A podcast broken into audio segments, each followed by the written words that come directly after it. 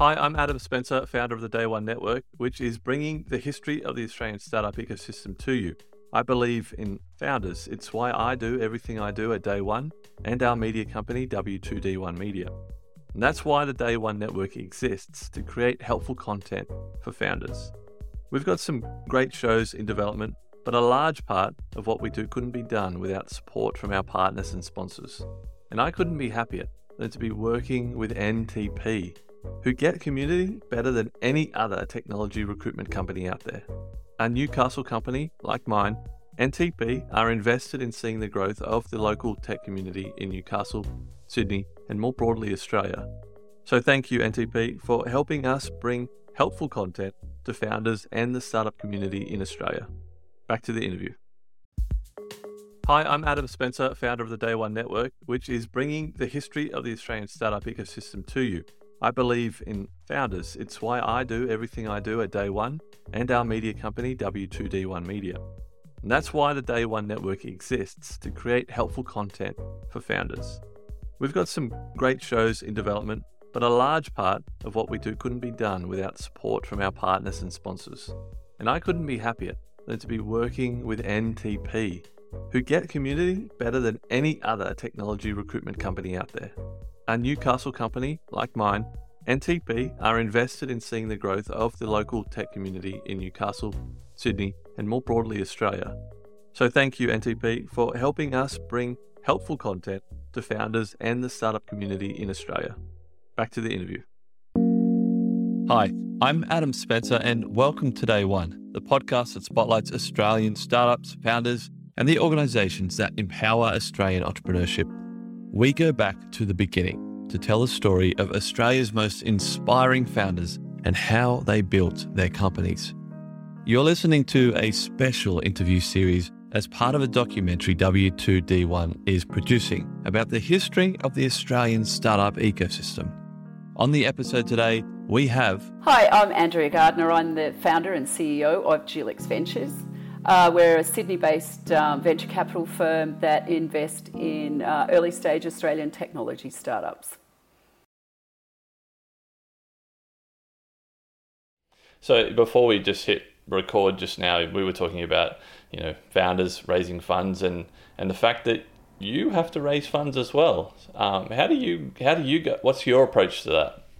Uh, I suppose it's no different to anybody else's. Um, I think I think the most power, first of all, we went to our existing investors that have been investing um, in our sort of syndicate business for the last six or seven years.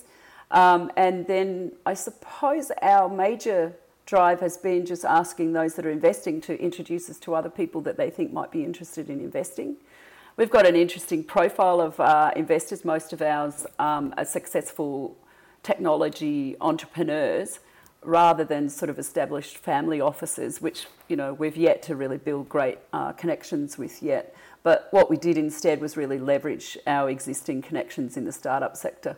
But like any other startup, we've got a, you know, we have a pitch deck, we have a more detailed information memorandum as well to back that up.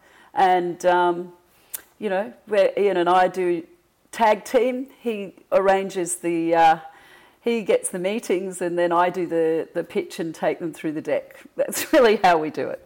How, just out of curiosity, and, you know, don't answer this if you don't want to, but um, how many meetings would you have, would you go through to, to kind of get all the funding that you need? That's a, that's a good question. We, we're lucky enough to have a really, really high hit rate. Really high hit rate. I would say the vast majority of people that we meet with will in, go on to in, uh, commit to investing in the fund. But just to put that in context, I you know, Blackbird had quite the reputation, you know, from going from, you know, had its 29 million fund, now they're the big boys with a billion under management. But for their $29 million fund, I understand they had something like 98 investors or 99 or something like that. And one of those investors invested 10 million. So that leaves there right 97 or 8 investors for, you know, 19 million.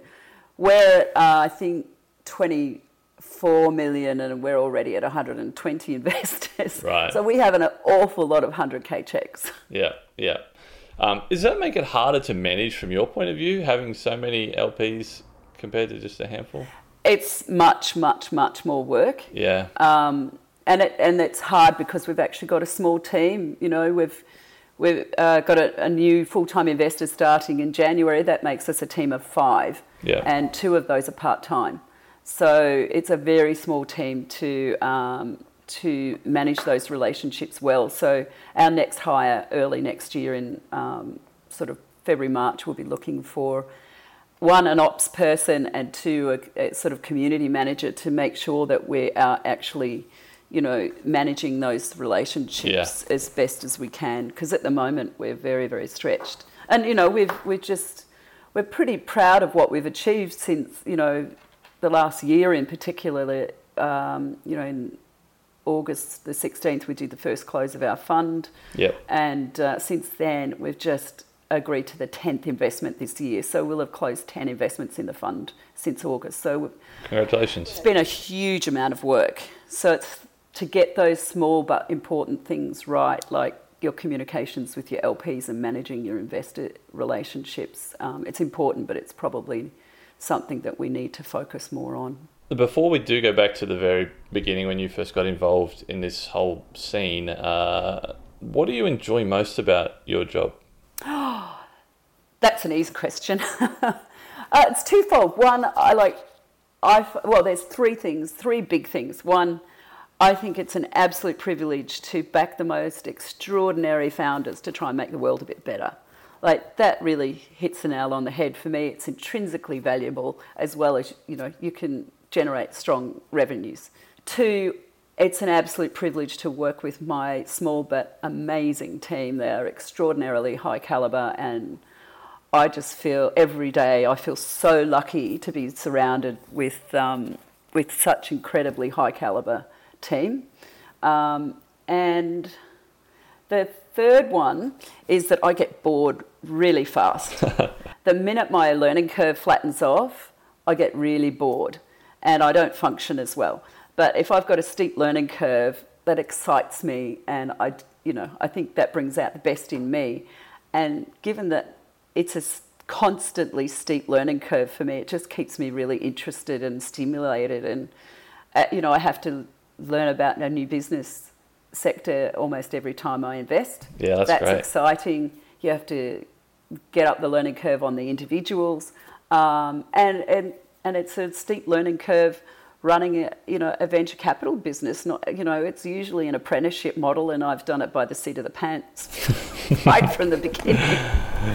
I've- but I've been very very lucky that um, you know we've got a wonderful I think we've got a really wonderful um, startup sector in Australia that is pretty, from what I can gather, especially if you say compare it with something like some of the stories you hear from Sil- Silicon Valley, we've got this wonderfully um, generous, gratuitously generous community.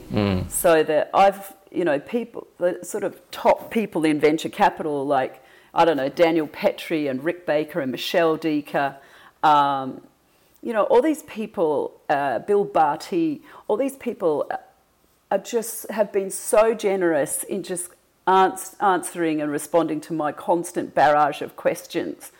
You know, what do I do here?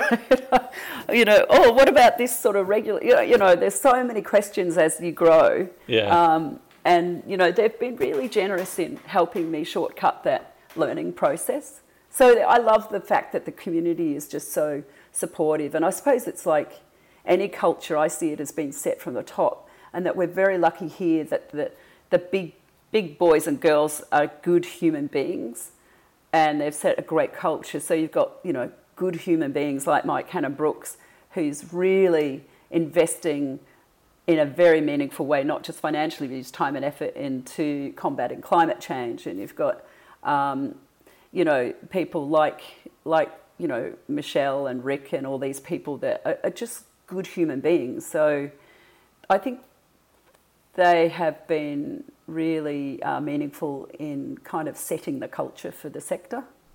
What amazing mentors you have. I know, I know. I feel that's a, again. I feel really privileged. I, you know, I just feel really lucky that they're and just incredibly grateful for their just gratuitous generosity because it goes so one way most of the time. Like I'm not sure that there's much that I've been able to do to help them, but they've been a, they've helped me enormously, and and even to the point, you know, when we the AFR, um, they were quite happy. You know, a lot of these people were really happy for us, like Daniel Petre and David Shane and people like that. Were very happy to for us to use their names as having in, invested in our fund, and mm. that was really powerful because mm. I think it took us about. Uh, nine around nine months to raise that first 10 million that we we're aiming for for the fund. Yeah. Then the AFR published its article, and less than two weeks later, we had 22 million. Wow. You know, it was just. Did the AFR get a commission on any of it? well, I have to say I'm very grateful to Paul Smith because it was, it was a, it was a really, really ha- tremendously helpful piece of PR for us. Yes. So let's let's go back now to to the very beginning. When, when would you say you first got kind of exposed to the Australian startup ecosystem? Well, um, we came here in 2002 to Sydney, and um, I don't think I was ever cut out to be a full time mother and housewife, but uh, I, yeah, I was pretty busy with little kids and feeling particularly understimulated. Um, I'd been a you know investment banker and done stuff before, I suppose, that kept me occupied. And just out of interest, and I knew nothing about it, uh, when Ian started Innovation Bay, he was a, for the listeners, he's, he, you know, we're married, uh, but he's does have quite high profile in the startup sector. He also works half time for Jelix now. Mm. Uh, but he started Innovation Bay because he was a, an entrepreneur and there was really no other real structure around to facilitate the learning and networking. He didn't know anyone and he was eager to learn. So he started Innovation Bay to provide these networking um, and educational opportunities for himself and then for other entrepreneurs in a similar boat. Yeah. And um, he, as you probably know, he's that's now he's he ran it as a labour of love for about 15 years, but it's now um, he works half time for Innovation Bay and half time for us. But back then he add, started adding in these uh, pitch event type dinners, which were I think they'll. I think they very well might have been the first, or at least one of the very early pitch event type, you know, the pitch events that were held in Australia. Um, and so I used to go to those just out of interest. And after a while, there's this sort of pattern recognition. You kind of start to see the characteristics of those that go on to do well and um, you know those that don't. Mm. And then we saw when we saw uh, StorReduce's pitch, Vanessa Wilson. Uh, they were the first to market with deduplication software for the cloud, and we thought, oh my God, this is a, a huge technical problem. If they can sell this, it can save enterprises hundreds of millions of dollars.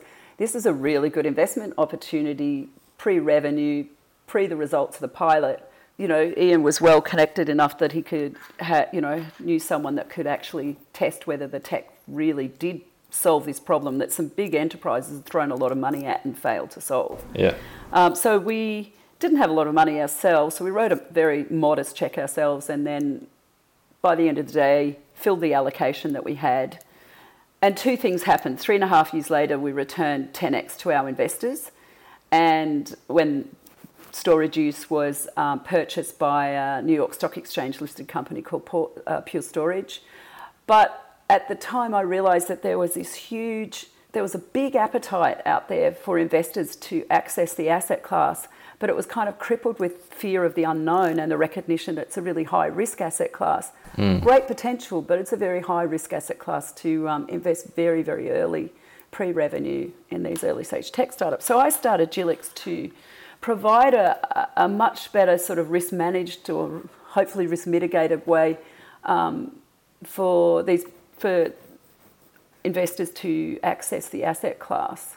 And so, because I'm a bit, you know, I'm a bit of a dot the i's, cross the t's person, um, and I have a previous life as a lawyer and you know, big global debt capital markets transactions. You know, I like to do things properly, especially if uh, you know, I feel a big weight of responsibility when investors are following me. Mm. You know, hmm. they're making de- investment decisions basically based on having confidence and trusting my decision making. Mm. So I probably did pretty heavy due diligence, you know, probably more appropriate for Series A rather than pre seed. uh, startups. But we've continued to do that because it is a really high risk asset class, and um, but the potential is enormous. Um, and I think that worked really well to help build that investor base, you know, because it's all about trust and confidence in your decision making, I suppose. So, but it was an interesting way to start having no track record and um, no money and no operational experience. but you know, I was eager to learn and originally, you know, the investors that were interested, they'd come in and they would want two, two and a half hours with me just to get to know me and get up that learning curve, I, you know, that comfort curve with me as a person. Mm. And, you know, deal flow was good. A lot of that was because of Ian's high profile in the sector initially, or almost, it was all because of his very high profile in the sector, which we leveraged the wazoo out of. Um, but you know, direct we've we have built a reputation ourselves now, um, and we have really strong direct deal flow that uh, you know doesn't rely on him at all anymore. Though it's he, his reputation is very helpful.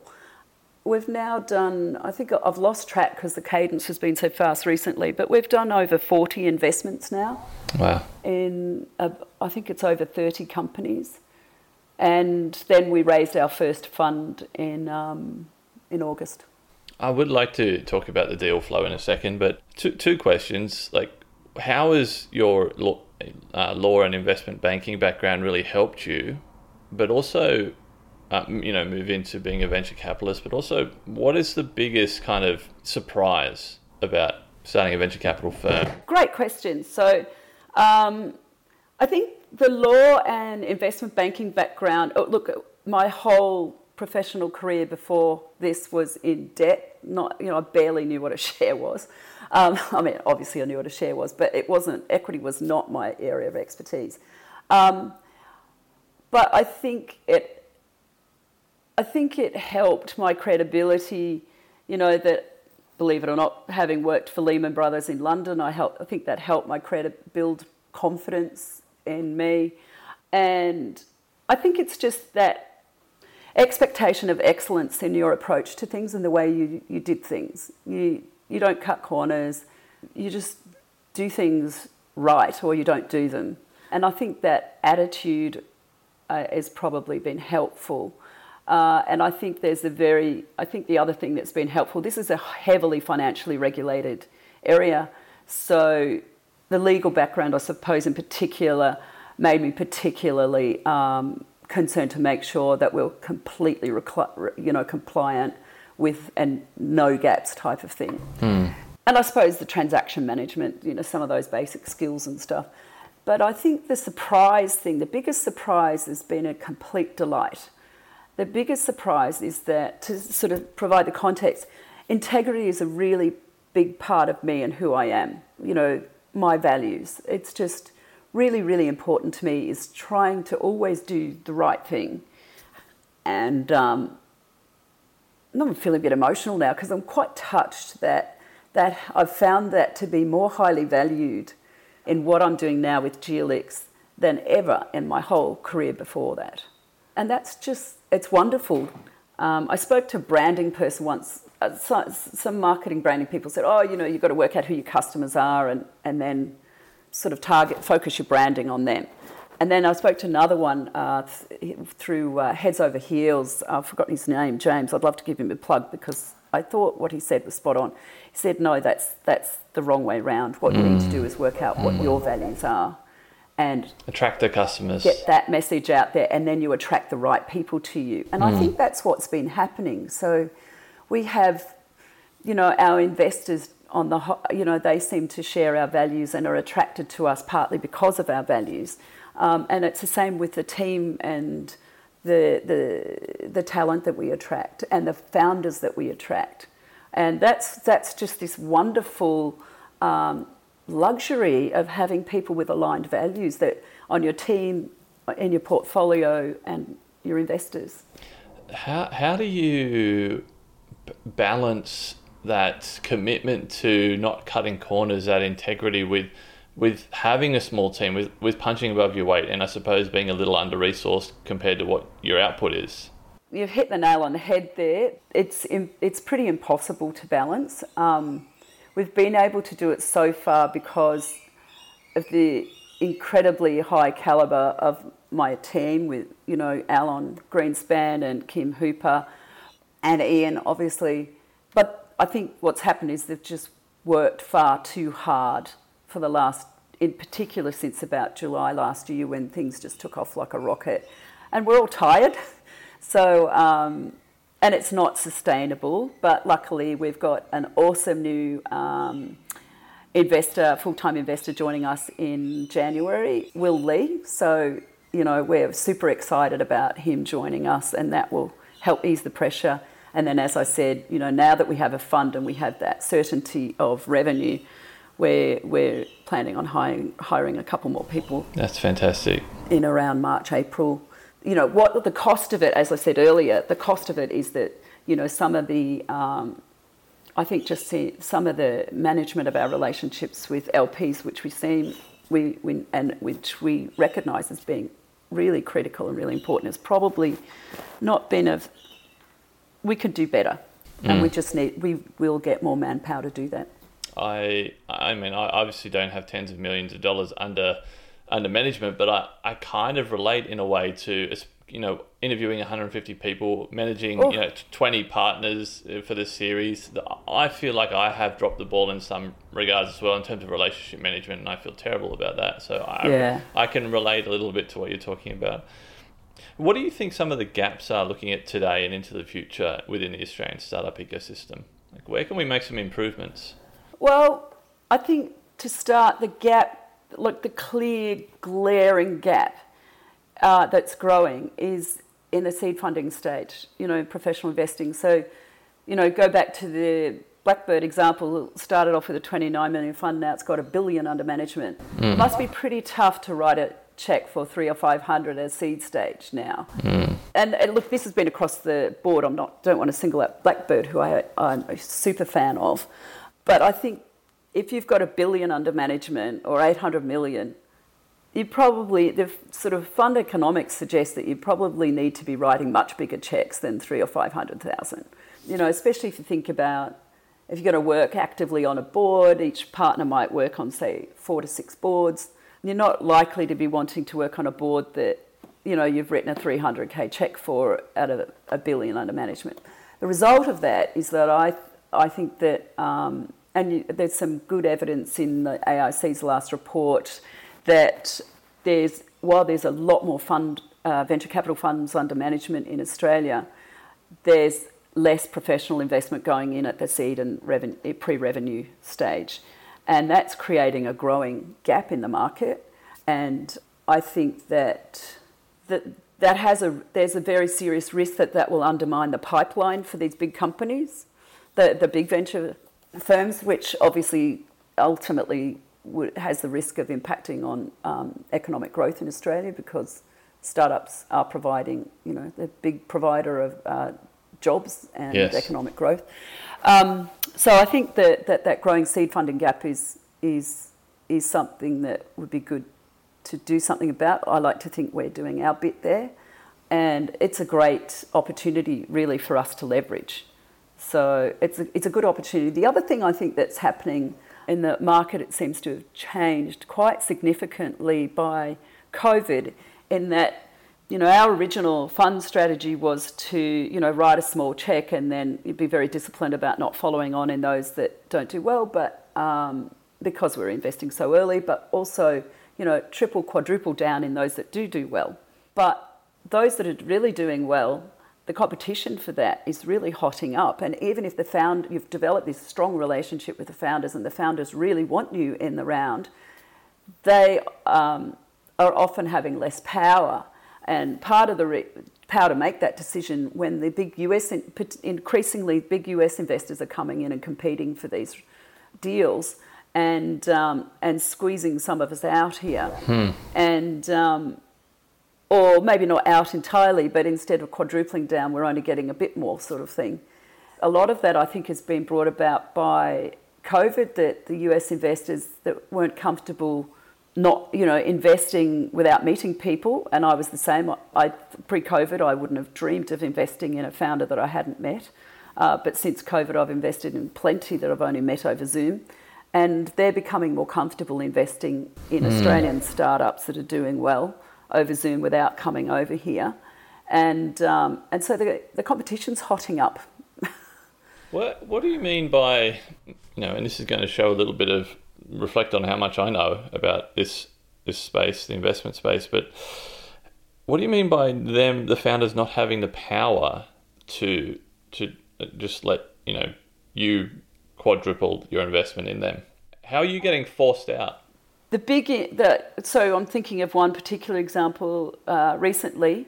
Yeah. I think the round size was it's not completed or anything yet. So, but the round size I think was six and a half million the, uh, the USVC was not going, a condition of its investment, an absolutely non negotiable condition was that they took most of that. Right. So there was a tiny, tiny slice of the pie to divide up between existing investors and those that um, the founder felt, uh, you know, they wanted to look after. Yeah, so it's uh, it's just like so. That, so it was I. Do, the founder has had the choice of, do I take investment from one of the top funds in the world that mm. can have a massive impact, a potentially really game changing impact on our business because they've helped take to market a business like this before. Yeah. They know how to help us scale it. They've got tons of resources in terms of, you know, HR, recruitment, strategic connections. Yeah. It's a massively valuable investor. A risk that for yes. someone, you know, a smaller investor in Australia that cannot provide that kind of um, game changing help uh, it, it, just means that, in a sense, their power, well, I suppose they still ultimately have the power, but not in practice. I've read a couple of articles, um, and you've said it in the interview here as well about your amazing deal flow for Jelix. Yeah. How, how have you managed that? Well, I think there's there's a couple of ways. One, you know, there's that growing seed funding gap, and that's that's our focus. So, and I think we're we, we're well known for that's that's actually where we focus, um, yeah. and that's where we feel we can help the most. So there's that reputation. I think you know we do have a reasonably high profile for, you know, the size of business that we are. You know, originally kind of leveraged Ian's high profile, and he probably has. You know, he's got one of the highest profiles in the sector I'm biased, but I suspect not, you know, I'm very biased, obviously.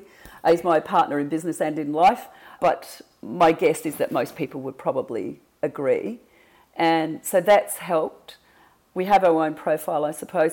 But I think also we have wonderful portfolio founders that talk to other founders and they encourage us to come out our way. And when the founders come to us that way, they come kind of pre sold we don't have to sort of compete for the for the deal really because our founders have often done a really nice job of selling us for us, which is which is lovely. I also think that you know whereas further down the, the life cycle, you know maybe Series A, B, the competition is hotting up. Where we invest, the, because it's high risk, you don't really want to take the whole round or even 80% of the round you want to spread your risk across many more investments. And so there's an awful lot of, you know, collaboration and co-investing. And, you know, we talk to each other a lot, you know, those that, you know, that we co-invest with. You know, and we co-invest a lot. We co-invest with Airtree, with Carthona, with Blackbird, uh, Investible. We co-invest a lot and and help each other, I suppose. Maybe that's that's unique to the the stage we invest at because we it's in our interest to help each other to, because we want to co-invest either way i love it it's really nice to work in that environment where everyone want, wants to help each other and we're all aligned with wanting to help the founders. Moving over in 2002 we're in 2021 now. I have that right right? 2002 yeah. Yeah. What are some of the biggest movements or changes you've observed in the ecosystem over the last, whatever that is, 20 years? I think there's a lot more infrastructure to support startups. There's lots of incubators, accelerators. Some have come and gone, but there's still lots still around um, in different capital cities. There's There's actually communities in each of the capital cities around Australia. Um, and you've got like the South Australian government, the, the Premier is really supportive of startups and they're throwing lots of really helpful support to startups to attract them to South Australia because they know they create jobs. The Victorian government is as well. I know that they're, you know, they're even uh, funded a fund of funds, which is really, I think that is a really powerful thing to do because getting a new cap, uh, venture capital business off the ground, raising that first 10 million uh, often without a, most often without a track record is really hard. But if you've got um, a fund of funds providing some matching funding, that I think will have a really big impact on helping get the capital the early stage um, founders need. Because, you know, as I said, there's that growing gap there that the bigger funds managers can't, you know, that, that's not really their focus. Um, and that's helping helping sort of grow the amount of investors that can actually invest at that at that stage. So I think that's a really good move. I don't think it's off the ground yet, but it, it's it's on its it's well on its way. And then I think we could do with that in, in New South Wales. And we've got I think another really important thing is that you've got what we didn't have back then was second time founders reinvesting their time and expertise and money into the sector and I think that's probably the biggest and most powerful and important change is that we now have lots of second, third time founders or successful founders that are reinvesting their, their time, their expertise, and, and their money into the sector. You know, you just have to look at um, Scott Farquhar, Mike Cannon-Brookes, and a ton of our investors. And, you know, we've got 700 registered investors, and a ton of those are actually successful founders.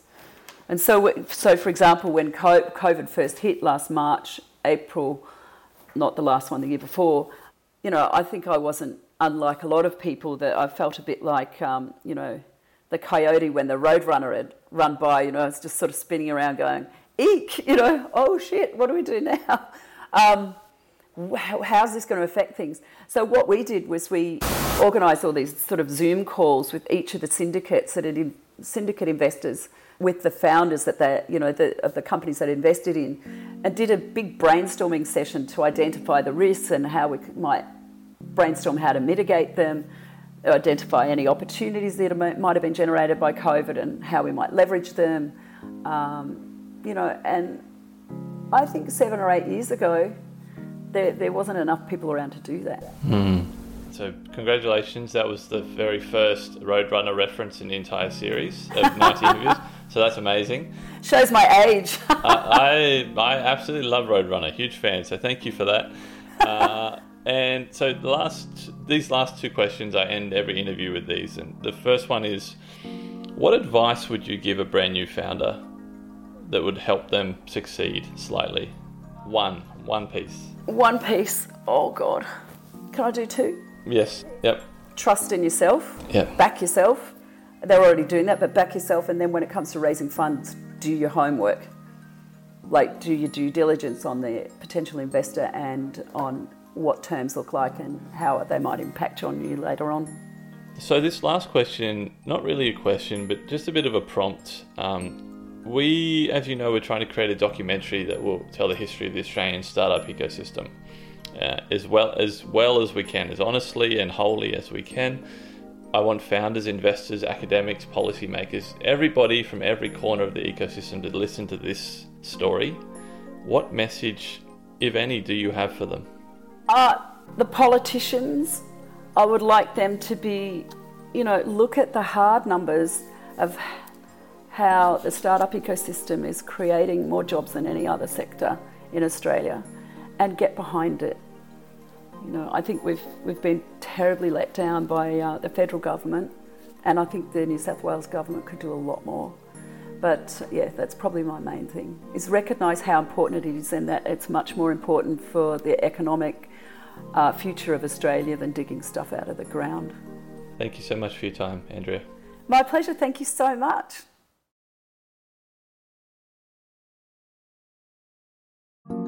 I hope you enjoyed that interview. More interviews are on the way. Follow the podcast wherever you're listening right now. Stay tuned for more interviews with many, many more amazing people from the Australian startup ecosystem. Thanks for listening and see you next time.